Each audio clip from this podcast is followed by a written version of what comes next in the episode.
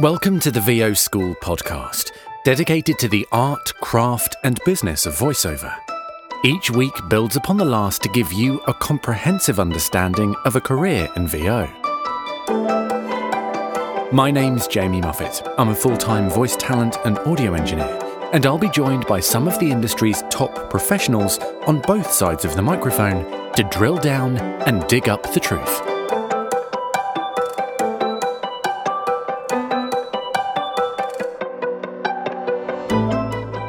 Hello, hello, welcome to the VO School podcast. And today we've got a very exciting episode, and our guest is Tracy Lindley, and we're talking about everything to do with LinkedIn. Now, I don't say this on every episode, but I really do think that if you follow the advice in this episode, it could really affect your business in a positive way. And the reason I say that is that LinkedIn is a little mysterious to a lot of us, I think, certainly was to me.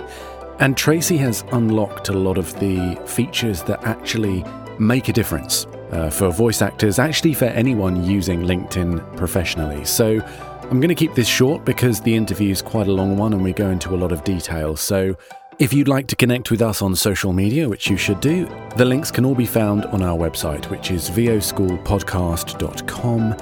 And that's pretty much it. So let's go ahead, have a couple of quick ads, and then we're going to get into our interview with Tracy Lindley. Connect your studio to the world with IPDTL. IPDTL is a cost effective alternative to ISDN without the need for hardware or line rental. Connect, mix, and record up to four locations at the same time, including phone patch, right from your computer. You don't need additional software as IPDTL runs in your browser, and you can even get your own ISDN number. Try a day pass for just $15 or subscribe monthly or yearly. So, for directed sessions, interviews, and of course, podcasts, choose IPDTL. The National Zoo. Because sometimes you just need to stroke a llama. Instagram. Download it and start embarrassing your teenagers today. Resolve spot and stain. Because the dog's gonna drag his butt on the carpet. He just is. Engage the droid army with this LEGO Star Wars Republic fighter tank. Hi, it's J. Michael Collins, and these are just a few examples of the first class demos my team and I are producing. If you'd like to have something similar, visit jmcvoiceover.com and click on the Demo Production tab to find out more. Okay, so today I am joined by Tracy Lindley, who is a voice talent but also a LinkedIn guru. So we're going to be talking all about LinkedIn today. So, Tracy, thank you for joining me. Well, thank you for having me, Jamie. Very welcome. Okay, so as I say, today is all about uh, LinkedIn, but firstly, I want to find out a little bit about you. So, why don't you tell us a little about your story? Okay, let me think. Okay, so I'm in the Kansas City, Missouri area. And as you know, this is a flyover state, as it's so lovingly referred to.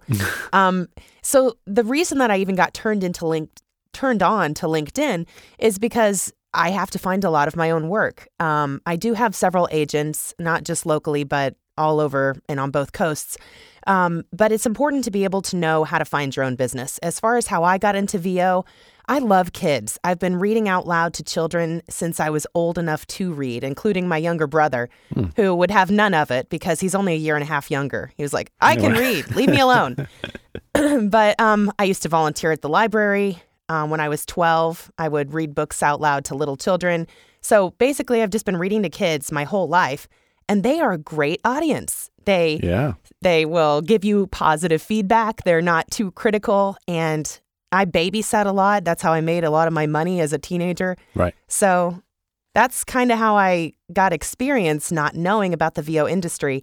But then I worked for a cable company, and occasionally they would have me read commercials. Why, when I say work for them, I mean work for free as an intern in college. Right. And I basically made no money. So I quit there pretty quick because I had bills to pay. Yeah. But um, as I was there, I, I made some contacts, and that producer kept contacting me afterwards, even into, you know, I, I had my third child and I was hoofing it into his studio to record spots for him. And he was like, and I was like, you know what? It's just not worth it for 20 bucks anymore. And uh, he said, well, you know, people do this out of their house. And I said, I did not know that. So Right. in January of 2014 is when I started researching the industry. And I researched it for about nine months before I really started moving on it. I, I'm sometimes I jump in and sometimes I don't, but I wanted to absorb as much as I possibly could so hmm. that I would make the least amount of mistakes as possible. And so far that's worked out for me. Oh, that's great. So you're you're relatively new to the industry then. If you started around 2015, Yeah. I didn't book anything till the next year. Yeah. Because the first year I was learning, cutting a demo, a Yeah. couple of them. And so, yeah, I, I guess I am relatively new. But when you want something and you work hard for it and you find you have a natural talent for it, it doesn't take as long as you might think. No, well, this is actually what we're going to be looking at today and how you've sort of utilized LinkedIn and leveraged that into this new career for you. So, um, firstly, specifically talking about LinkedIn, why is it so important? Why was it so important for you, this specific social media platform, do you think? Well, um, I'm involved in basically as many as most people are. Uh, But LinkedIn became my favorite for business purposes because it's known as a professional network. It's not just a social network. Um, everything has its own place and its own purpose, but LinkedIn is specifically used for professional reasons, and everybody on there pretty much knows that. So, you know, you don't want to post things about your lunch or your children most of the time, Right. although I did just post something because my daughter had a voiceover. Things like that.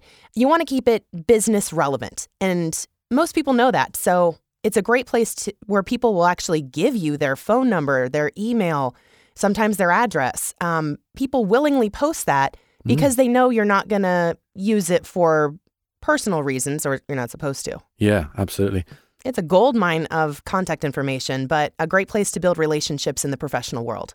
Well, I think it's also really great that you're sharing everything that you've learned because I actually heard about you because we have our meetup group here in Philly and we had a couple of people from the meetup group come back and we had our meeting last week or whenever it was. And they said we we went to this great talk at VO Atlanta and it was your talk about LinkedIn and I hear that it was packed to the rafters. So congratulations on that. It was a surprise. Um, yeah, there were, I think, 195 seats, and people were flowing out the door and hanging out against the back. But uh, I don't know. Or maybe there were only 100 chairs. The, you know, the fire code would be 195 seats. But Right. anyway, yeah, it was full. It was full. well, I think that says a lot about uh, obviously you, but I think it says a lot about um, the mystery around LinkedIn as well, because it's kind of um, somewhat confusing by comparison to something like Twitter. There's a lot of aspects to it, so I want to really sort of dig in there. And there's a few things we're going to be doing today. Um, I'm obviously going to be asking you questions, but there's questions from the audience that I've reached out to our listeners. Um, but also, we're going to try and I don't know how this is going to work. This this may not work, but we're going to try and go through my LinkedIn profile and do it in a sort of podcast friendly way, um, and look at some of the things I've maybe got right, but probably got completely horribly wrong. oh, I'm sure it's not so bad. Um, well- and I have refrained from looking at it, Jamie. I've never seen your Oh, good. profile. Okay, so I didn't want to be- peek ahead of time. Okay, good, good. So this is going to be your honest opinion. Okay, so um, when did you realize that LinkedIn was going to be your key? I mean, sometimes some people will go in uh, various different routes into this industry. So obviously that attracted you, and you saw this as a, a sort of route into voiceover. Well, you know, the weird thing is, I never knew it was going to blow up the way it has. Right. I didn't go into it thinking anything different than you would about starting a Twitter profile. Right. So, but I don't know. I just kind of started using it. And as soon as I started getting results, as in people contacting me saying, hey, here's a script, I'd like you to do this kind of thing. Um, and nothing really happened until I started directly reaching out to other people. So having a profile isn't quite good enough. You have to use it and communicate with people because that's when I started to see results. Right. So people contacted you as a result of seeing your profile and booking you for work, or this is responses to those that that um, outreach. Well, I started using my, I started taking my profile and using um, the messaging function to uh, message my connections back Right. in 2015 at some point, I think halfway through. And um, at that point, I started seeing results. Mm. People were reaching out saying, Yeah, I'll keep you in mind, or Hey, I like your demo, or Hey, here's a script. Can you give me a quote for this? And so, um, the basic three steps of what I tell people on how to use LinkedIn is number one, optimize your profile. Number two, uh, find, like, you basically search for and connect with the people who actually need to hire you. I mean, it's great to connect with other voice talent, but they can't hire you, although referrals are great. But your your focus should be to contact people who hire voice talent. And then the third thing would be to send them a message that is casual but helpful and kind of the right blend of elements so that they're going to want to reach back out to you and work with you in the future. Right. Um, and I I would like to get to that verbiage a little bit later. Um, but first off, um, how do you focus on who to reach out to? Because I mean, literally, you could you could contact any number of a million different people in this country, Sure. around the world. Like, how do, how do you sort of focus in on that? Well, you know, I'm not going to say it's the same every time because sometimes we get bored of the same methods. Right. Um, you can use, you can look people up by location. You can look people up by maybe you went to the same school together. Um, you can look people up by their job title, obviously. Um, there are lots of different ways. And so if you're just starting out, probably, you know, just decide what you want to do that day. That's the way I do it because I'm a pretty spontaneous person and I'm a I'm a high extrovert. So I get bored with the same thing, same thing all the time. Okay. So you can mix it up. Um, but a good one is video producers because there's so many of them. Yeah. Thousands and thousands of video producers. Now anybody can put that in their title and it doesn't necessarily make them a good one. So that's when you look and you qualify your lead and see if this is somebody who has good work and you want to work with them and have your name associated with that person and you know, if they have low quality work, that probably means low rates if they were Yeah. to hire you. Yeah. So you want to look for the the people who produce great quality work because those are the people that you want to work with. Um, it's good to have a focus as far as the genres that you provide. Mine are commercial, corporate video, um, explainer videos. I do a little IVR, and then e-learning. So those are the main things that I have searched for and been successful in finding jobs on LinkedIn. I'm sure there are other options, but those are the ones that I pursue. And pretty much whatever you pursue is what you're going to find. Right, right. So, could you, would you mind telling us your process? I mean, obviously, you're using the search box and you're just typing in something and then you're getting a big list of responses. How, what is exactly the process that you go through when finding someone and connecting with them and then sending them a message? Well, you have to do things in order when it comes to that. So you can't really start reaching out to people unless you optimize your profile. So I would have to go back to that first. But um, as far as the search features, I'd have to I'd have to screen share and show you the different functions. But you can go to advanced search, and there's a whole lot of options. Like I mentioned, um, Right. you know, same school, uh, location, that sort of thing. So you can just look.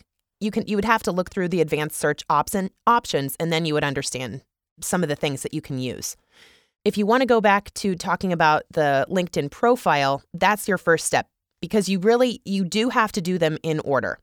It's kind of like you don't want to reach out to an agent unless you have a good demo to show them. Right. You don't want to reach out to people unless you have a great profile to put forth and, and shine. Okay. Well, why don't we go through the profile optimization right now then, um, seeing as that's the first step? So, um, did you want to give us a brief outline of uh, what a good profile entails, and then maybe we can look at mine? Okay, I have just backwards. navigated to yours. okay. Oh dear. Okay, so you've got a background photo. I can't quite tell what it is. What is that? is that your arm? No, it's my hairy face. Okay. I I am not understanding this. This I'm not I'm looking on the mobile version because I'm Oh, over in my studio part. okay. So I don't know what it looks like. that's another well, that's another thing you have to think about is does it look good on desktop and mobile? It has to make sense on both platforms. right. So I always tell people to check it on your phone, check it on your iPad or tablet, and check it on your desktop. Um, it's tricky. The background photo is the toughest thing, but when you first look at someone's profile, the first thing you see is what? The, the profile picture or the background, one of those two. Yeah, both of those, because your hmm. eye is going to see the visual aspects of the profile before it sees the text. It's hmm. just the way we work. So your profile photo and background photo have to be great. And hmm. I always tell people to think about it professionally. And yours could be more friendly because you're not Yeah. smiling in the photo. Yeah. You're artistic, I and get that that's cool. Yeah, but you have beautiful, piercing blue eyes. So pick a different photo from your uh, repertoire of your last headshot session Hmm. and put up a friendlier one where you're smiling. Because I try to tell people to look at it as if they were maybe having coffee with someone or they're, well, the really your profile. Um, this is sort of someone's first impression of you. So if you were to go up and talk to somebody at a mixer or some kind of networking opportunity, you're going to smile, right? Mm, yeah. Yeah. Jamie, you're going to smile, right? yes. okay. So, so smile in your picture. I know you're British, but don't you guys smile, right? yeah. We just try to hide our teeth. That's the thing. That's the. uh, Oh, no. well, you can smile without your teeth then. no, it's okay. They're not too horrendous. You're funny.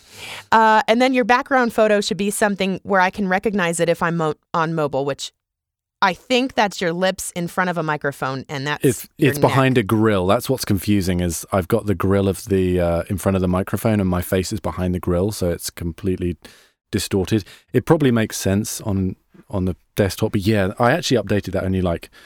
You know, I knew I was doing this, so I was like, I, I tried to for refrain from changing it too much because I, I wanted to get your honest opinion, but I that was a thing that I changed today. Uh huh.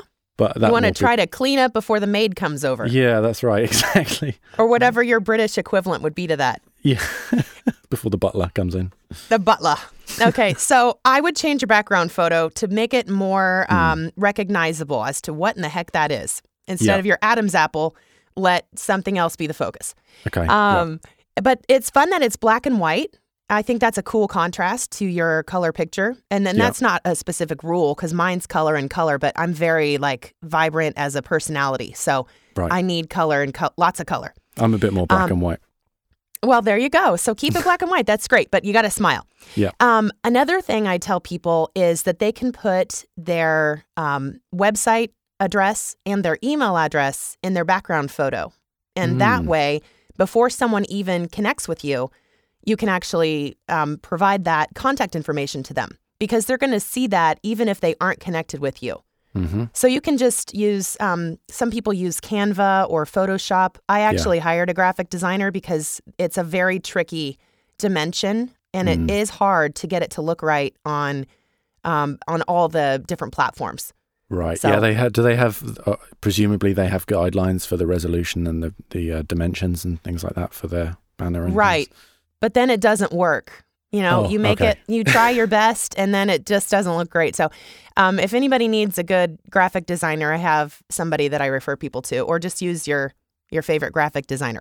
Right. Or maybe maybe people listening know more about that than I do. I'm not a great graphic designer, so I outsource stuff that I'm not awesome at. So that's one of them. yeah. Um, okay. And then you've got you're a voice talent, podcast producer, photographer. Cool. Mm. Um, you put that you're the greater Philadelphia area. That's a good one because um, if you live in some smaller suburb that's not quite recognizable, this um, associates you with the next largest city. Yeah, that's right. But a a tip that I tell people is don't say that you are from a city if that city is two hours away, let's say. Mm. Um, I'm actually about an hour away from Kansas City, but I have a session tomorrow in Kansas City because I am I'm able to drive. If you're able to drive there for a session and you're willing to drive there, then that that city you you can put that down. Well, interestingly, I I do all my work in New York. Um, I've only moved to Philadelphia a year and a half ago. Um, I don't really do much work in Philadelphia, if I'm honest. So, would would you suggest putting the place where you do the majority of your work in that case? Hmm, that's a tough one. How far of a train ride and everything is how far how long does it take you to get there? About an hour and a half. I usually get the train in, but I mean, I go in there every week to work. So, this is very Ooh. niche. this is very You- specific. You may have stumped me on that. Um, I don't know because that that's a tough one. If you do most of your business in New York, although if someone were to look up your phone number, which area code are you linked to? it's a New York area num- area code, so six four six. I give Yeah. you permission to put Okay. down that you're part of the greater New York area. Yeah. Okay. If that is the biggest market that you work in, and Yeah. you go there all the time for sessions, I don't think that's a problem. Yeah, that makes sense. That's interesting. And that is better for you Mm. because that's a bigger market, obviously. Well, I think that would that would apply to a lot of people who are in sort of commuter belt areas. You know, where they're coming in to work, maybe outside of London or or areas areas like that, where they should then, in that case, choose that center of work for them as their location.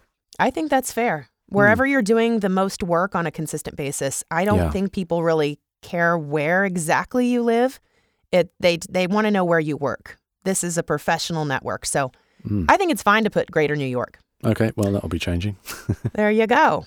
Um, so moving on, uh, you've got a lot of lists here. The good thing about it is that those lists are separated with, um, you know, kind of a bracket looking thing, Yeah, but it's list. It doesn't tell me anything about who you are, Jamie. right. I need to know more about who you are. You need to tell a little bit of a story in your summary section. Okay. So, right now you have I'm a voice actor, audio engineer, and photographer from the UK, now living in PA and NYC. And that is all that you tell me about yourself, except down a little bit. You know, you talk about your visual, your podcast, and you talk about hosting this podcast. But it doesn't tell me anything about who you are as a person, what you're like to work with. So these are the things you want to do. Um, when you talk about your summary, tell me a story, make it compelling Mm. It needs to be kind of like think of it as sort of an email.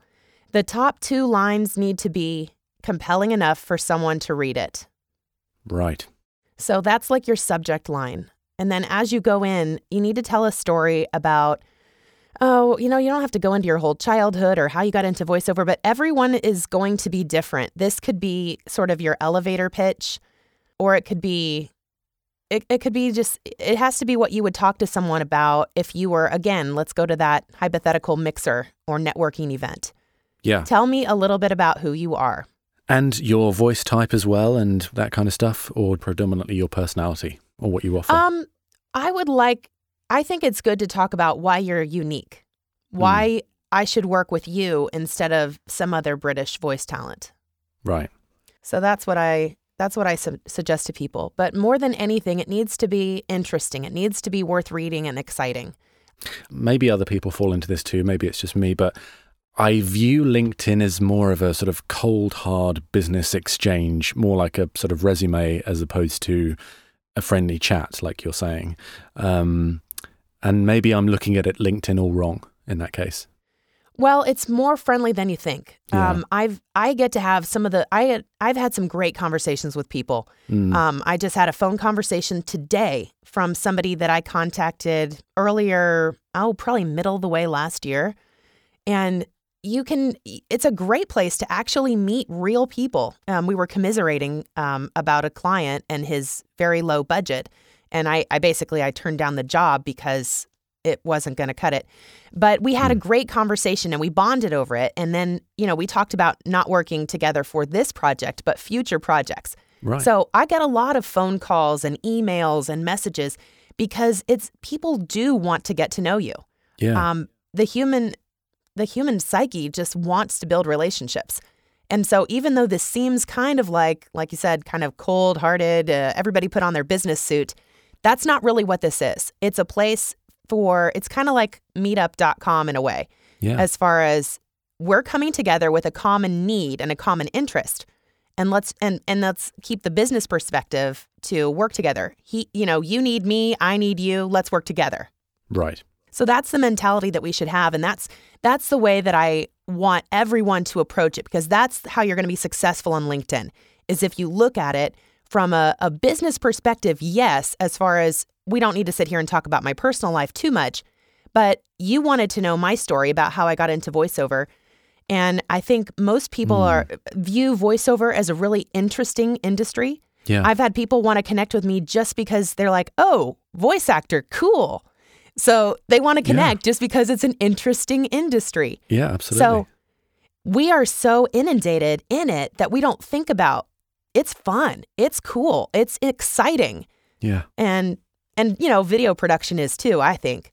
Yeah. But um, so look at it that way. Don't forget, how intrigued you were to first enter the industry Yeah. and share some of that with someone else. I love it. That's great. So let's move down. Well, you've got a lot of great uh, voiceover clients, but you don't need to list all of them. So, That was going to be something I was going to ask you actually. Like, once you've listed a few big clients, is that enough just to legitimize you? I, I do think so. It's Mm. just so many that no one's going to look at them all. Right. And you also don't want to appear as, oh, me, me, me, you know, look at all I did. Yeah, and I know sorry. that's not what you're doing at all, but you don't want to be perceived the wrong way. Right. Yeah. Um, I think it's interesting to know that you studied music tech.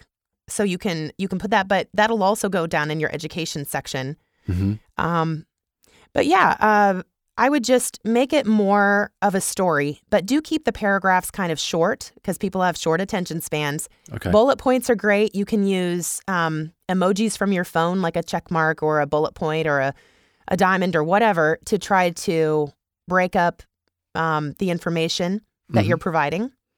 And in this summary section, you've got a word count limit, don't you? I've I've sort of come up against that. So you don't want to be. It, they obviously don't want you to be too wordy in this section.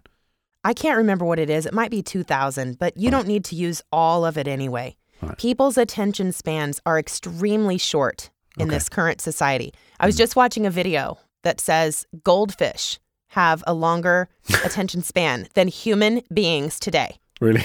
Yes. The, the video sense. that I was watching said that goldfish have an attention span of, I think, five seconds, and humans were like four. wow. Okay. I know.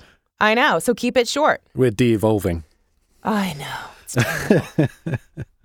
We're doing it to ourselves, though. But Right. we have to cater to that. We have to keep, you know, we have to go with what is. And what is, is that people don't have much time or don't want to take much time. So make it very easy to read, make it exciting, and uh, just keep it as brief as possible, but with the most punch.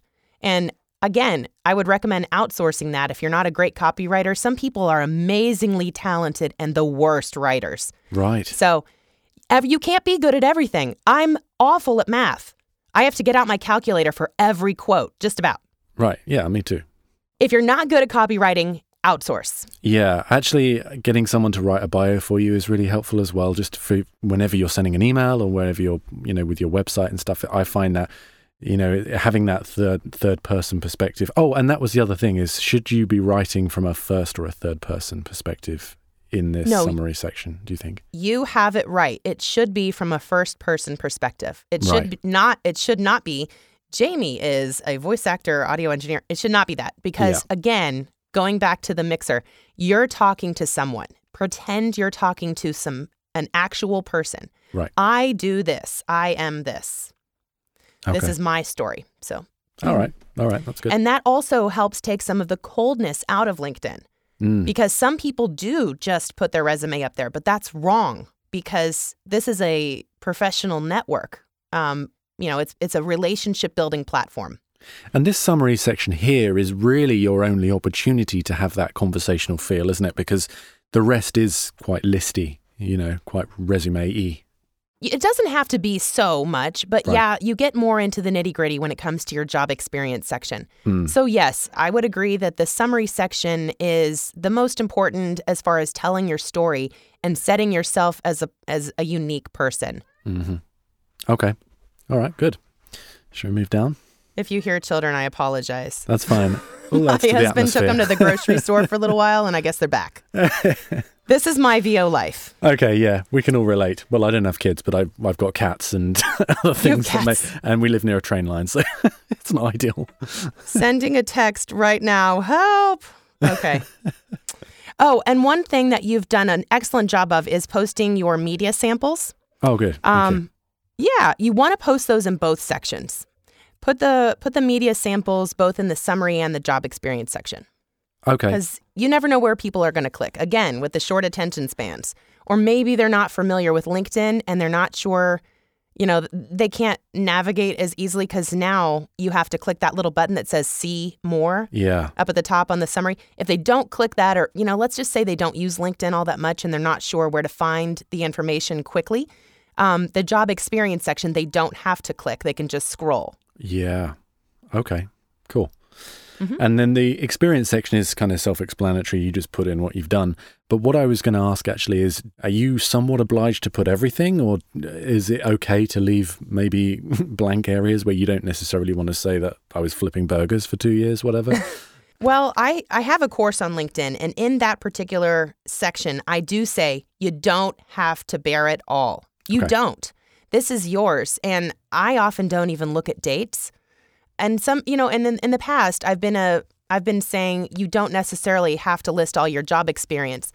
I would say, um, you know, I actually recently updated my job experience to reflect that I was an auto claims adjuster because I just launched um, an automotive specific demo and website to go with it. So I wanted people to know that I do have automotive experience and that would add some credibility to what I'm doing. yeah. So I went ahead and recently updated, recently meaning like two days ago. So your your um, job experience or your summary or your media samples, it's the internet. You can change it. Yeah. But um, to answer your question, I would say that you don't have to list absolutely everything. Okay. Um, let's look at yours. You, so you're a voiceover artist, and um, it's really really short. Yeah. Uh, it's it just says voicing for some of the world's biggest companies, including, and then you've got a short client list. Yeah. And so that doesn't that doesn't tell me anything either. So what I tell people to do is when you're first starting with your summary, that's kind of like when you don't really know somebody very well. And then let's just say that on the job experience section, this is if someone says, "Oh, so what's what's it like being a voiceover talent? Like who have you voiced for? Where would I have heard you?" Get you're moving in a step. You're getting to know that person a little bit more. Right. Um, so that's when you can give more detail about your job and not just who you are. Right. I was thinking of that that section as more of a line item section, but that's where you're really digging into the details, like you say. Okay, that's good to know. All right, great. I mean, it's the internet, so you can check out anybody else's profile. I don't care if people go check out mine. Well, I've got your profile up here, so we're going to go through yours in a second. Oh, okay. and turn the tables on you. oh, I see what's going on here. Yeah. I've looked at it and it looks great, so I'm not going to pick any holes in it, of course. There, uh, you know, and I'm going to say too, there is no absolute right or wrong when it comes to LinkedIn. Again, it's the internet. Yeah. It's it's not an ethical, you know, it's not a, it's not a political or ethical platform here. I mean, we're just we're providing information to people and and how you do it. Sometimes there can be a better way than another, but hmm. you're not going to totally screw your chances of landing that gig if oh my gosh, you don't do your job experience correctly. Right. Yeah, of course. You just want to put your best face forward, is what I tell people. But don't stress about it. And Yeah. don't be afraid to reach out to people if you think it's not absolutely 100% perfect. The best advice I can give people is just to fill it out completely, including even your volunteer section. And the reason I tell people to do that is because it shows you're human. You care about other people and you're willing to volunteer your time to help someone else. We all like people like that. So be likable. Okay. Now, the skills and endorsements, um, they used to be a thing, didn't they, where people would endorse you for various different skills. Is that is that relevant anymore? Are people still doing that? I don't seem to have, Yeah. that box come up anymore. Oh, people do? Okay. People do. It just doesn't come up as a suggestion and click here. But look, Right. okay, so I just I just am endorsing you now for for audio engineering. On the LinkedIn mobile app, it will say, "Thanks for endorsing Jamie. Help us learn mo- more about your network." And then it'll say, "How good is Jamie at audio engineering?" Of course, highly skilled. I'm going to click next. But when you do it on desktop, none of that comes up. You just click it. Oh, So the desktop and the mobile app are different, which is again why LinkedIn is so frustrating to so many people Yeah. because yeah, I mean, when you go to Twitter or Instagram, it's pretty much the same, right? On desktop or mobile. I'm sure there are different features, and I am brand new to Instagram, so don't ask me any Instagram pic- uh, questions. I well, it's get it very straightforward. I mean, compared to Insta, uh, to, compared to LinkedIn, it's it's a cinch, really. That's true. And it takes a whole lot less time to set up a profile, which is Yeah. again why people are like, ugh, LinkedIn. I get it. I do. And it is clunky. There's only certain things you can, like, you can't send an MP3. You can send a link, but you can't attach an MP3. Hmm. Yeah. You can attach like a PDF or something. Or or a Word document. I think. I don't remember. I don't send those. I send PDFs. Right. So yeah, it is clunky, but that's why I try to move to email if I can. Um, once it gets past the, hey, it, you know, you you've got this script that somebody wants to send you. I I try to move it to email if they give me a script, if they ask me for a quote, if they need my demos, anything like that, because that way it's also going to be easier to find them, like in your Gmail account or something. Yeah. Uh, it's just it, it is clunky. I do understand why people are frustrated with it. Right. But to go back to your question about skills and endorsements, you'll find I'm a rabbit trail person. Um, people do still use those. So now I've just bumped your 34 recommendation or endorsements up to 35. Yes. This yes. is this is the whole point of this this conversation. I knew that's why you brought me over here. Yeah. But recommendations are really important. And so the recommendation section is like your own personal Yelp. Right. It's your reviews, it's your testimonials. I I haven't excelled treat- at this section myself, as you can see. Well, all you have to do is ask. Right. so you yeah. simply click on someone's profile that you've worked with and then simply say ask for recommendation. Okay. So this is really an important section, is it? Because I've I've never even I actually wrote my first recommendation yesterday for for a friend of mine. Um, she asked me to do that, and absolutely happy to do it, of course. Yeah, Um, most so, people are. yeah. So yeah, I, I'm on your profile right now, and even on the mobile app, I can do that. You just click the three dots next to message Right. and click request a recommendation. So Okay. you go to you navigate Oh. to that other person's profile and then ask from there. Oh, I but see. it's it's so simple, and you need those because people need to see that you are great to work with. Then they want to see that from someone else other than you. They want to make sure that you are credible, and that speaks, I think, higher to people than whatever your client list is because you could have made that up, right. but you can't make up a recommendation that comes from someone else. Of course. Yeah. No, that makes perfect sense. Okay. All right, We've got to be getting, close to the end now. this is painful. Oh, it's not so bad. You do have some work to do though. And that's Yeah. the thing is it does Yeah. take a while. It does take a while to set up your profile correctly. Yeah. and I definitely. I also tell people to try to do it on a, a weekend or an evening because most people are looking at LinkedIn during business hours Mm. or maybe slightly after work, but then they just want to forget about it and cruise around on Facebook, Instagram, Twitter, whatever. yeah. People get off of LinkedIn according to the statistics um, after business hours and they Okay. don't even check it hardly at all on weekends. I get a few messages on weekends. Hmm. And usually I don't send out direct messages on weekends either. Although, you know, they'll see it when they when they log in on Monday, but Yeah. it's it's just there's there's um there's no way to say send it later unless there's some robot somewhere that does that, but I don't use robots. Right. Yeah. Do you post status updates and things like that? You know, as in like like Facebook or Twitter on LinkedIn, or or are you purely reaching out to people directly?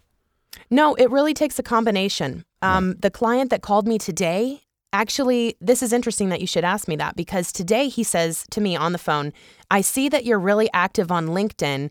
And so I wanted to reach out to you because you seem like you know what you're doing. Okay, cool. Yeah, Good. that was a really nice compliment. I'm like, oh my gosh, someone pays attention to my status updates. Yeah. Who knew? yeah. But also, it's fun because you can get obsessive though, because you can check who's seen it and it'll show you the Ah. um, analytics. So don't get too caught up in that. But Right. you can see who has been looking at your, well, not who has been, but how many views your stuff has gotten. Right. Like um, my last article, I can look at it, it says 88 clicks on your article. Um, But then the views is like, I don't know, 2,000 or something. So don't get caught up too much in the analytics, but it is kind of fun. Yeah. you know, you can easily become a narcissist, so don't do that. Right. But it's also it's encouraging to know that someone is actually paying attention to what you have to say. So I always try to make it really positive. Some of it's work related, some of it's just um, inspiration. But you can also see someone's activity by clicking on their profile. Um, oh yeah. so you can see what someone liked. It's kind of like on Facebook. I mean, you can see someone's activity very Hmm. easily. If Okay. someone commented on something, uh, if someone was mentioned on something, if someone posted, all that stuff. Now I noticed on LinkedIn that they removed that button that you could look at your profile as if it was from a different perspective from someone else, um, which is slightly irritating to know exactly how you're going to be viewed Well, if you're looking at it on the mobile app, um, it's pretty much that's how someone's going to see it. It's exactly the same. Okay. Yeah, only you push the pencil in the corner to edit it. And then Right. you'll see it. So I think that's probably why they took it away because it's just it's it is what it is. It's kind of redundant. Yeah. Yeah, but you have the power to um to edit it. Right. Yeah. Okay. And there's always that gear button too where you can change your privacy settings and all that stuff. There there's kind of there's a few things to know, but the more you poke around the better. There's Google, there's my LinkedIn course. If I could drop a line to that, it's Yeah. the the linkedinedge.com. okay. And it's it's gonna I mean if who has time to Google all this, right? So Yeah. I've done it for you. I've Googled, I've researched, I've got personal experience, and um, I don't really have success stories within the uh, within the course, but I have a few testimonials on the website itself. In fact, I need to update that. It gets very little attention because my voiceover stuff takes precedence for sure. Yeah. But um, this is it's one of those things where I never meant to create a course at all. Hmm. But um, the very first time that I ever presented LinkedIn information was at FaffCon in 2016. Right. It was my first voiceover conference, and I felt that outsider imposter syndrome that we all experience at the Yeah. beginning. But I actually think going to conferences is really good for fixing that because yeah. at FaffCon, and there aren't any more. There's one more, and they are only letting in people who have never been. hmm So, so you can't go to FaffCon. But a great one coming up is WovoCon in November. Yep. And there's a mini con. That one will be in Las Vegas. Yep. There's a mini con in June, and that one will be in Toronto. So, if anybody's not familiar with World Voices, excellent uh, place to start. Um, or if you're a professional member, it's it's phenomenal. I love World Vo- uh, World Voices. I'm Yep. on the outreach committee, so I have to plug them. Yeah. That's fair enough. but but I jumped on that committee by choice. So anyway, so I go to this conference and at FaffCon you have the ability it's called the unconference. So you have the ability to actually speak if if you want to. Hmm. And you know, my, you're sitting there your heart's beating you're like, should I? Should I not? So the way they do it is you put a you put your topic on a note card on the wall and people will use stickers to indicate whether they would like to go to that or not. Yeah. So I'm thinking, okay, I'll just put it up here and just see what happens. So I simply put, I think it was like LinkedIn marketing or something. And the whole index card was filled up. I'm like, oh no, now I'm going to have to throw together a PowerPoint presentation and give this. So I go in that day and I couldn't even eat lunch. I was so nervous. I remember, and one of my sweet friends, George Washington III, was like, You got this, you can do this. And I was like, Okay. so I go in there and there it's filled with industry pros. Yeah. Like people that have been in the business for way longer than me. And they've got their notebooks ready and everything. I'm like, okay, I'm going to have to bring it. And there were even hecklers. Some of my friends, well, one of my friends from Kansas City was a bit of a heckler, and I gave him, I gave him a hard time for that. Well, to be honest, I'm not surprised because LinkedIn is this monolithic um, thing that there's this sense, I think, if you don't understand it, and I'm bordering on not understanding it. Um, I think there's this sense that if you get it right, it's a cash cow, you know, but it's just too complicated to get wrap your head around, or there's too many factors to consider. Um, but based on what you've been saying today, it, once you understand how people use it, I think that is a real key to getting the most out of it. Absolutely. And and you do have to understand what is appropriate and what is mm. not, what perspective to take. And that's why social media is tricky because each platform is different. Yeah. So, I mean, Twitter is one thing, Instagram is another, Facebook is another, which I'm told it's for people that are older. So, I guess I'm in that category because I don't like to hang out on Instagram. it's it's implicit in LinkedIn that you're there to do business, which is is not the case in the other in the other platforms. So I think it that's why people see that as as more of a slightly intimidating or maybe platform than something like a Twitter or, or a Facebook or something. So um, actually, one of the comments I asked uh, the Facebook group if they had any questions for this episode, and someone just put how? question mark question mark which i thought was brilliant. Um, so that really says it all. That was adam giles. Thanks adam. Um, and we'll get we'll get to a few more questions a bit later. Um, so i think i mean unless you have anything else to say i'm Oh, I always have something to say. Well, regarding my LinkedIn profile. Oh, yes. I will I will leave it at that. okay, good. Right. So now I'm going to turn the tables on you. Oh boy. And I'm looking at yours, and I can see exactly a lot of the stuff that you've been saying straight away. You've got a big, colourful banner, and now the thing that jumps out to me is you've got two whacking great stars next to your name. Does that- Whacking great. That's Yeah. right. Does that help? is that crucial? Let me tell you something about those stars. Okay. Everybody's copying them. Oh, really? So, yes. Which, you know, they were really cool when I first put them on there. And this was probably, I probably added the stars about, I don't know, maybe a year ago, maybe a year and a half ago. I don't remember. yeah. But um, the more that people are finding out about the whole LinkedIn thing, the more they keep copying my stars. So I might start just taking them off. It doesn't really matter one way or the other. I'm not going to say that the stars are a maker or breaker point. yeah. Um, they're simply a way to draw attention to you above someone else, Right. which is the point. You are trying to stand out. But again, if everybody keeps copying them, then I'm just going to take them away because I don't want to be that person that is like everybody else. But other people are finding other emojis to use for their name. So I don't know, whatever. You don't want to use like a poop emoji or something like that. No, or like the wouldn't- middle finger emoji.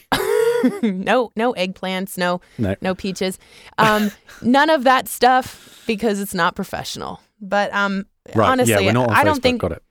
I don't think the stars are the make or break point. So, um, I do have voice actor in my name. Uh, I don't know if you're really supposed to do that. Might be, maybe not. But no one's no one's um, taken down my profile. So, um, it's just a way for people right away to know what I do. Mm. And straight away, your summary is is like you say, it's more of a story. Um, you actually mentioned story. uh, you, actually, I see the word story everywhere in your your summary text. Well, because isn't that what voice or voice talent? Um, video producers often use that term. Yeah. Telling, you know, storytelling. It's all storytelling. Mm. And you're using capitalization to emphasize things that you want to jump out. hmm Because you can't use bold or italics. They don't have that option. Right. Okay. And it looks really super tidy. And like you say, it's like shortish sentences. So that's easy to get through. And you've got your multimedia and all that kind of stuff. Um, it looks super great. And under experience, what I really like, what's cool is that you don't have to expand it out. It, what's the word? Populates fully. So you don't have to expand out your experience and you can see all your clients and all that kind of stuff. Um, it looks really nice. Thanks. And you do have to expand it on mobile. Oh, um, okay. because obviously there, well, there's not a lot of room on mobile, but so yeah, you do have to on the mobile version click each experience that you want to see. And the whole point is to be friendly, but to make it really easy to read, to get your point across as hmm. quickly as possible. But just be respectful of people's time. And always put your contact information absolutely everywhere. Right. Because, like I said, some people don't know how to navigate LinkedIn and they're not going to know you have to go, you know, how to find the contact information. So just, I always say, make it as easy as possible for people to contact you because, Mm. like in every email, there has to be a call to action. With everything that you write with marketing, it needs to have a call to action. Right. And in this case, that call to action is please contact me Mm. for work, basically. But yeah, so, but when you contact people, you should always be, like I said, casual, but helpful. Yeah. Um, you never want to come across as needy or desperate or, um, hey, I need to pay my bills, so please hire me. That's that's not attractive to people. Mm. So you want to make it appealing, but um, you know, keep it casual. Keep it keep it that keep it client focused. Yeah. That's the most important thing with everything you do is to keep it client focused. What do they want to see? What do they want to read? When you write your your messages to connect with people and you know when they connect back, you want to write a message back to them. Everything you say should be focused on how you can help. You know, don't be bossy and say I want you to listen to my demos. Just drop your email link and keep it casual.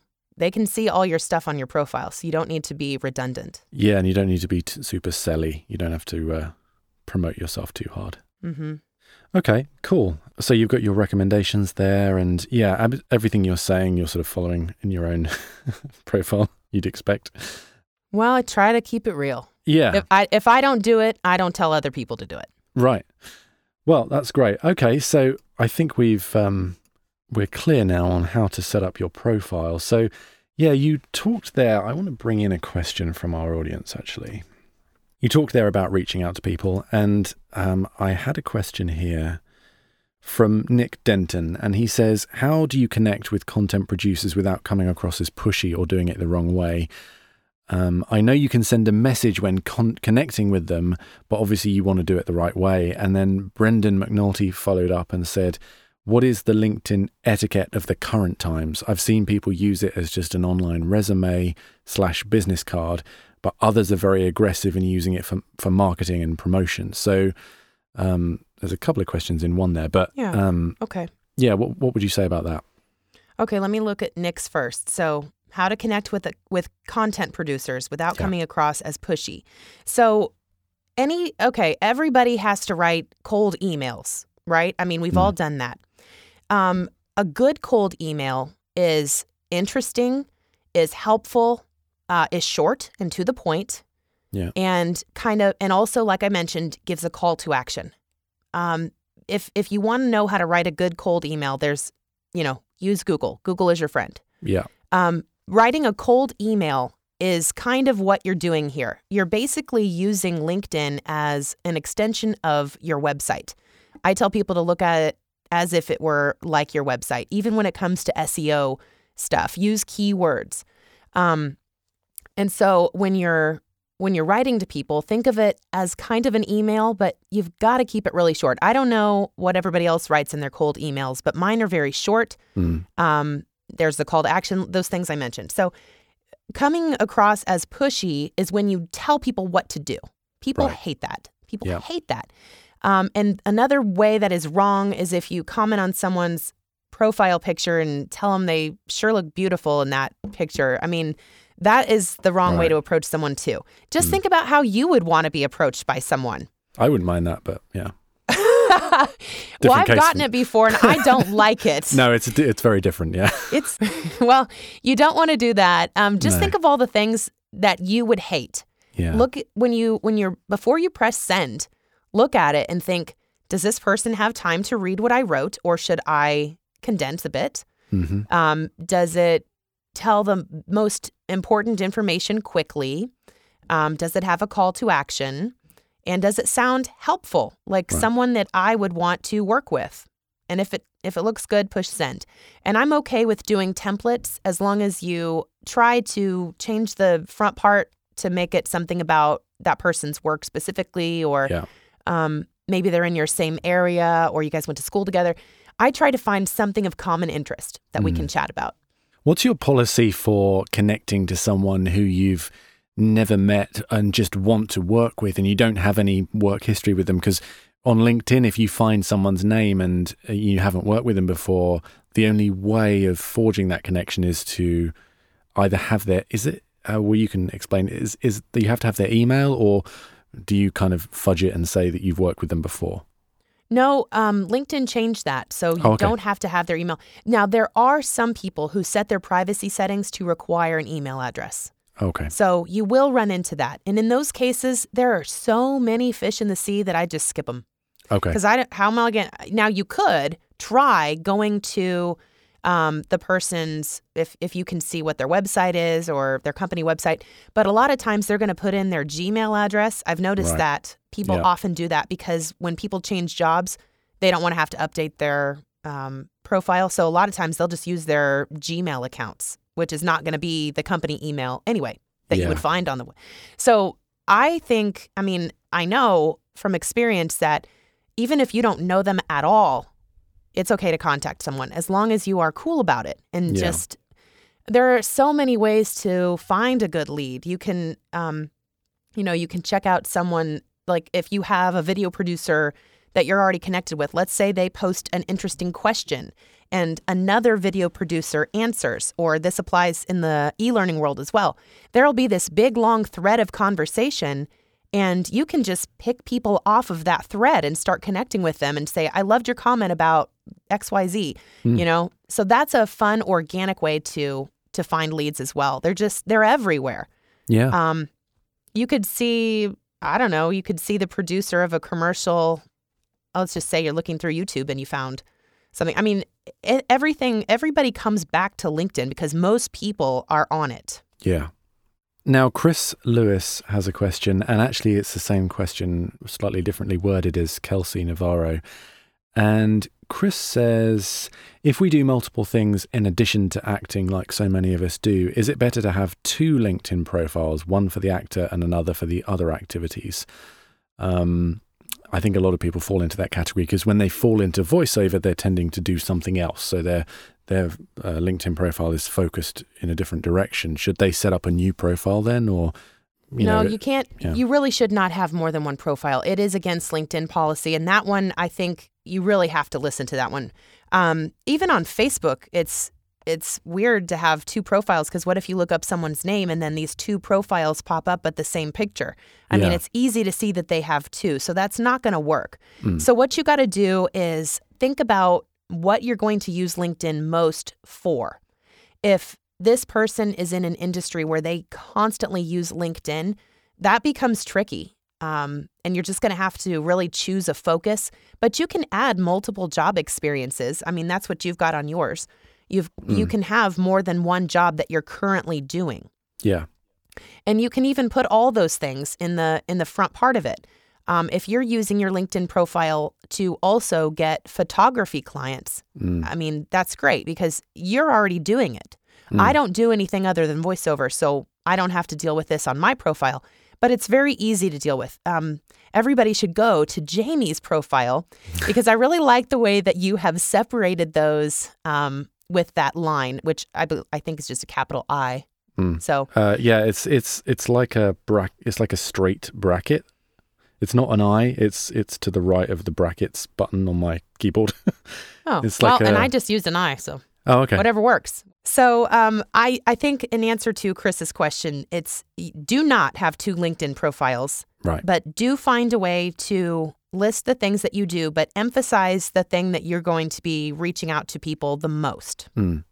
I wonder if he's he's concerned that people may think, well, he's not taking himself seriously. He's not doing it full time. He's not legitimate because he's got another another things on the go. And I have worried about that myself. Um, from my perspective, I just have different interests, so I, I like doing photography on the side of voiceover. But I wonder if that that is a concern. But you don't think it is? Um, it just I don't know what he does. Um, if he doesn't even use LinkedIn for his full time day job, he doesn't even have to list it if he doesn't want to. But then I guess it looks like you have no job experience. But um, you don't have to list that in the headline.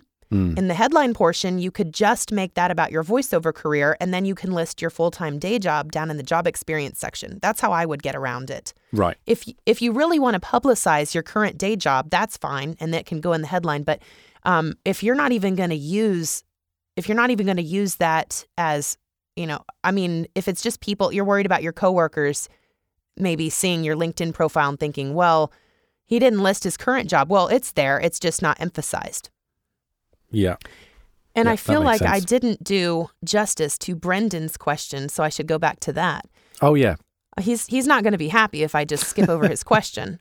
So um, he said, "What is the LinkedIn etiquette of current times? I've seen people use it just as an online resume or business card, and others are very aggressive in using it for marketing and promotion.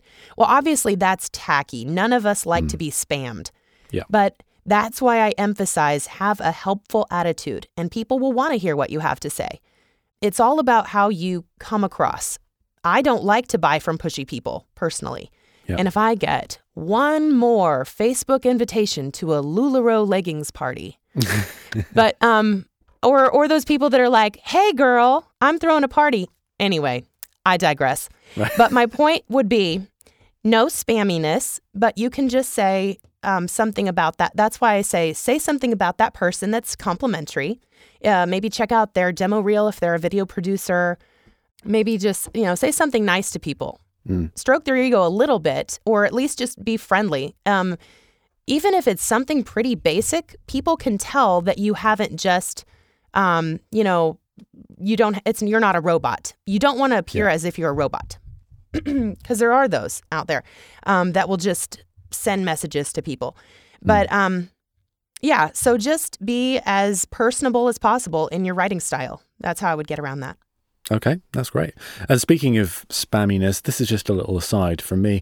What's your opinion on these work anniversary messages that you seem to I seem to get every bloody five minutes? Yes. Um, uh, do they mean anything? Are they useful? Are they, they're an irritation to me, but I don't know. What well, do you- they do you show up a lot. They do show Yeah. up a lot. But now, what if you take that and use it as a way to contact somebody in Mm. your network? Let's say that you connected with somebody a year ago that's, you know, we'll just say video producer again, and it's someone you want to work with, but you sent them a message and you connected with them and you really haven't heard back from them, even though you sent the most compelling message, because that happens too. Don't be discouraged. Once you're in someone's network, they can search for you if they need you. Yeah. Um, but let's just say that so and so's had five years at whatever creative media, and um, they would. What if you just drop them a line saying, "Hey, congrats on your five year anniversary at," and then mention the company name, because then they know that you paid attention to that, and then just say that's quite an accomplishment, or you know whatever you want to say, and then Yeah. just you know have a great day. It's a great touch point. I Yeah. call those touch points. But I mean, who doesn't like to hear a little congrats? And when it's your birthday, happy birthday. And then I try to say something else. Like I say one sentence Mm. and like happy birthday so and so. I hope you have a special day. I don't know, whatever. I whatever Yeah. I'm feeling that day. But I add another sentence just so it they know it's not just the automatic LinkedIn response. Well, that's interesting, the brand recognition thing. Uh, what did you say, touch points? Um, because I do often wonder why that, why people have that motivation to do that. And but it, it does make sense when you explain it. Um, I don't hire people, so that's that's it's not really relevant to me. um, Well, it's all if- about yeah, remem- people remembering you. I mean, maybe you you sent this awesome message and you thought it was just so well crafted. I've had these. Hmm. I have sat there for like uh, back back in the day, you know, when I first started, I sent some of the most personable, funny, interesting emails or messages and I got nothing. Yeah. And there are still some people that haven't contacted me because Mm-hmm. even though I remember a couple people in particular that I crafted this this beautiful message and they never responded. the cheek, the cheek. I know. But that's life. That's Yeah. life, baby. Yeah, So, but Yeah. once you're in the network, you're there. So, like I say, they can look Right. you up anytime they need you if they just want to search for a voice talent. Right. Okay. Yeah, that's good. Um, and then one final question um, from our audience, and I've got one more question, and then we'll call it a day. Um, Kelsey Navarro, she asks, how important is actually blogging or posting on the site versus connections? So I assume that means creating content on the site versus just being on it. Um, I think both are important. I, I I don't know. I mean, they're both kind of two different things. So Yeah. when you connect with somebody and you send them a message, um, that's a direct communication. That's that's a way to directly communication. It's more di- indirect if you're writing an article on LinkedIn and, or publishing a status update. But let's just say that you're going to send out a newsletter anyway. That's what I did with um, the recent. I wrote a I wrote a blog. I mean, it became a blog post. Um, I'm always saying I'm going to blog more, and then I don't. But um, every time I create a blog post or an, or a newsletter and send it out to my list, I always get at least one job. Usually, at Really? least two jobs back from it because my list has grown based on the amount of people that I'm connecting with on LinkedIn. And so, um, anytime that you create content, you have the chance of reaching somebody, but you have to be thoughtful in what you're putting out there. It has to add value. It can't just be some, I don't know how to, I don't know. I mean, it needs to add value. I'll just say that. Okay. Um, it can be about your work, but it needs to be, again, very client focused. And um, I like to get permission before I post things. I just posted recently um, a video game app that my daughter and I did together. Um, she's six, and so she played the daughter, and I got to be the mom. And it's this wonderful, wonderful man um, that I was recently introduced to by a fellow voice talent, Kristen Lennox, who is awesome. Yeah. But um, it's great to be able to refer each other. But I gave, um, you know, I tried to give credit here and there, and I, I wasn't sure if this particular guy wanted to be called out by name, so I just put the company. But anyway, um, it's great to put content out there that's going to add value. It's going to feel good for you to say thank you so and so for hiring me, or it was great to work with X company, um, because that gives them exposure too Right. everybody wins because they Yeah. get exposure. More people are viewing their commercial or whatever it is. Um, more people are seeing, you know, this this video game that my daughter and I did. um, maybe would want to buy it because they looked at it and looked interesting. You know, you're always you Yeah. should always think how you can help someone else. Right. That's fantastic. But yeah, if you're going to write a blog post anyway, just take it and put it on LinkedIn too. And then um, just get as much out of it that you can. You you don't want to put just a link. You can actually, you know, there I could talk about that, but you can you can actually post an article on LinkedIn, and that's going to show up in your profile as well. Right. Yeah. Yeah. I've seen Not that I've done very many because I think there's there's not very many. I don't do a lot of writing. I like to write, but uh, finding the time. Oh, I know, I know. That's right. That's the, that's usually the problem. I mean, if you're trying to maintain six different social media platforms and do work and actually like lead your life, you know, there's just Yeah. never enough time to do everything. Um, but I think probably focusing on LinkedIn is is worthwhile from a business perspective. That's what I would say too. Um, now, I know a lot of people that do get business off of Twitter or uh, maybe using their Facebook business page. I, I know people that get work off of Instagram. I don't know how they do it, Yeah. but I would assume the basic principles are the same is Yeah. to, you know, be compelling. For Instagram or something, it would be really focused on the content that you provide. LinkedIn is less focused on the content.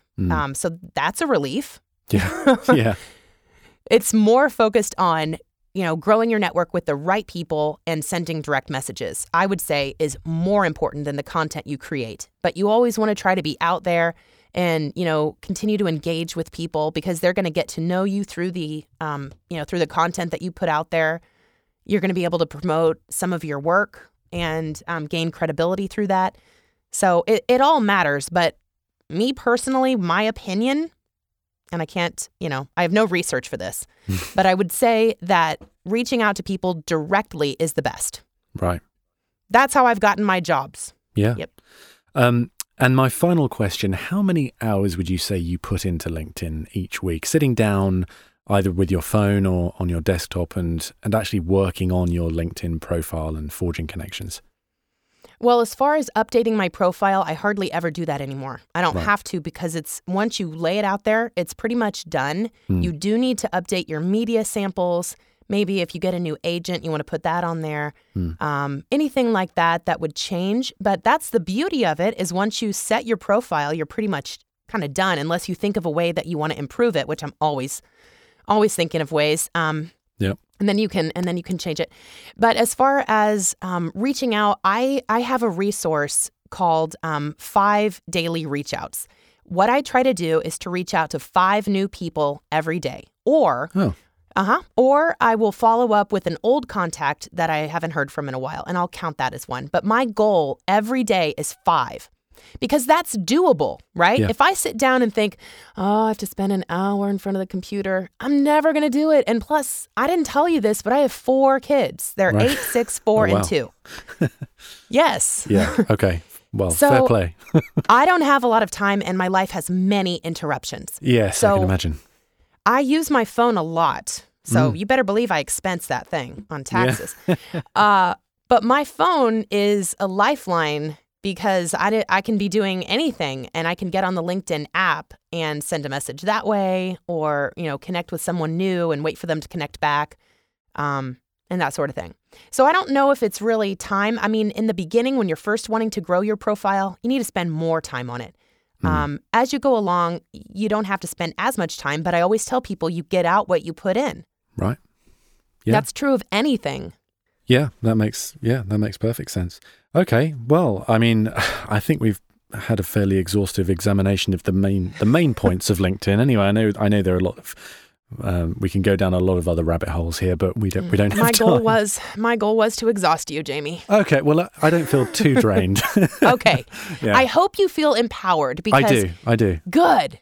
LinkedIn can actually be fun. Yeah. No, I believe it. I believe it. Um, and I'm I am quite excited to make those changes to my profile, and I hope everyone listening um, is feeling the same way that they can go home and tweak their profile to present it in a way that's going to be most appealing to everyone. And it's it's kind of it's almost like a game, really, isn't it? You you partake in with this this whole thing. I think it is too. And for people that just really want an all inclusive way to quickly learn about LinkedIn from start to finish, I have to tell you about the course one more time, just Yep. because of the fact I'm not here to sell it to you because I don't need that money as income. I don't. But I created it because so many people asked me how I do it, especially with four kids. Yeah. so, yeah. um, it can be done. You do have to put the work in and you do have to have the passion and you have to put some of your personality into every email or message that you send. But if you want a, a fast way, relatively fast, it's two hours of content broken up into tiny videos, though, step by step. And I'm the one giving you the information. It's fun, it's as exciting and fun as I can make it. um, but that, that website again is thelinkedinedge.com.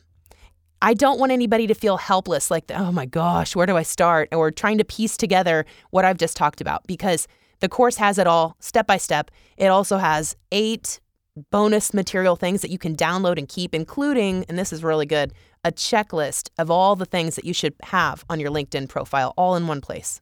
So, right. It's it's a great resource for people.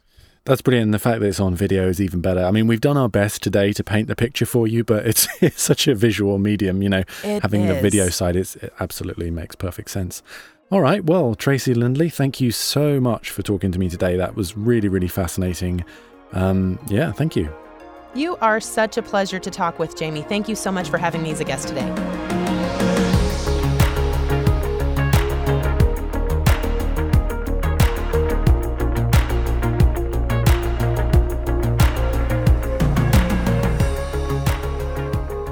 Okay, there we are. What a fun interview that was. Um, I had a great time speaking with Tracy, and wow, there's so much actionable information there. Since I recorded this interview with Tracy, I've gone through and really, really done a lot of work on my LinkedIn profile. So if you're connected with me on LinkedIn, uh, you won't see a lot of the things that she saw when uh, she was looking at my profile there. Uh, hopefully, it's much better now, and I'm a little bit smilier in my profile picture. Before we sign off, I want to thank everyone who's listened to the podcast. We have crossed the 20,000 download mark, and that's super exciting. And we've only been going six months. And uh, so, thank you, thank you to everyone. And thank you to everyone who talks about the podcast and shares it on social media. It really, really helps the thing to grow. And, you know, I want more and more people to listen to it, of course, and to interact with us as well. That's a lot of fun and the more interactive it is, the better it is for everyone, I think. Okay, that's enough of me. So thank you again, and I'll see you next week.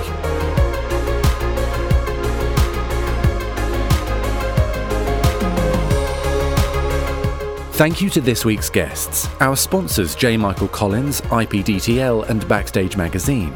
Thanks also to Kyle Marie Colucci and Chris Sharps for social media support. Special thanks to Patreon super member Angus Gunn. Join us next time for another class.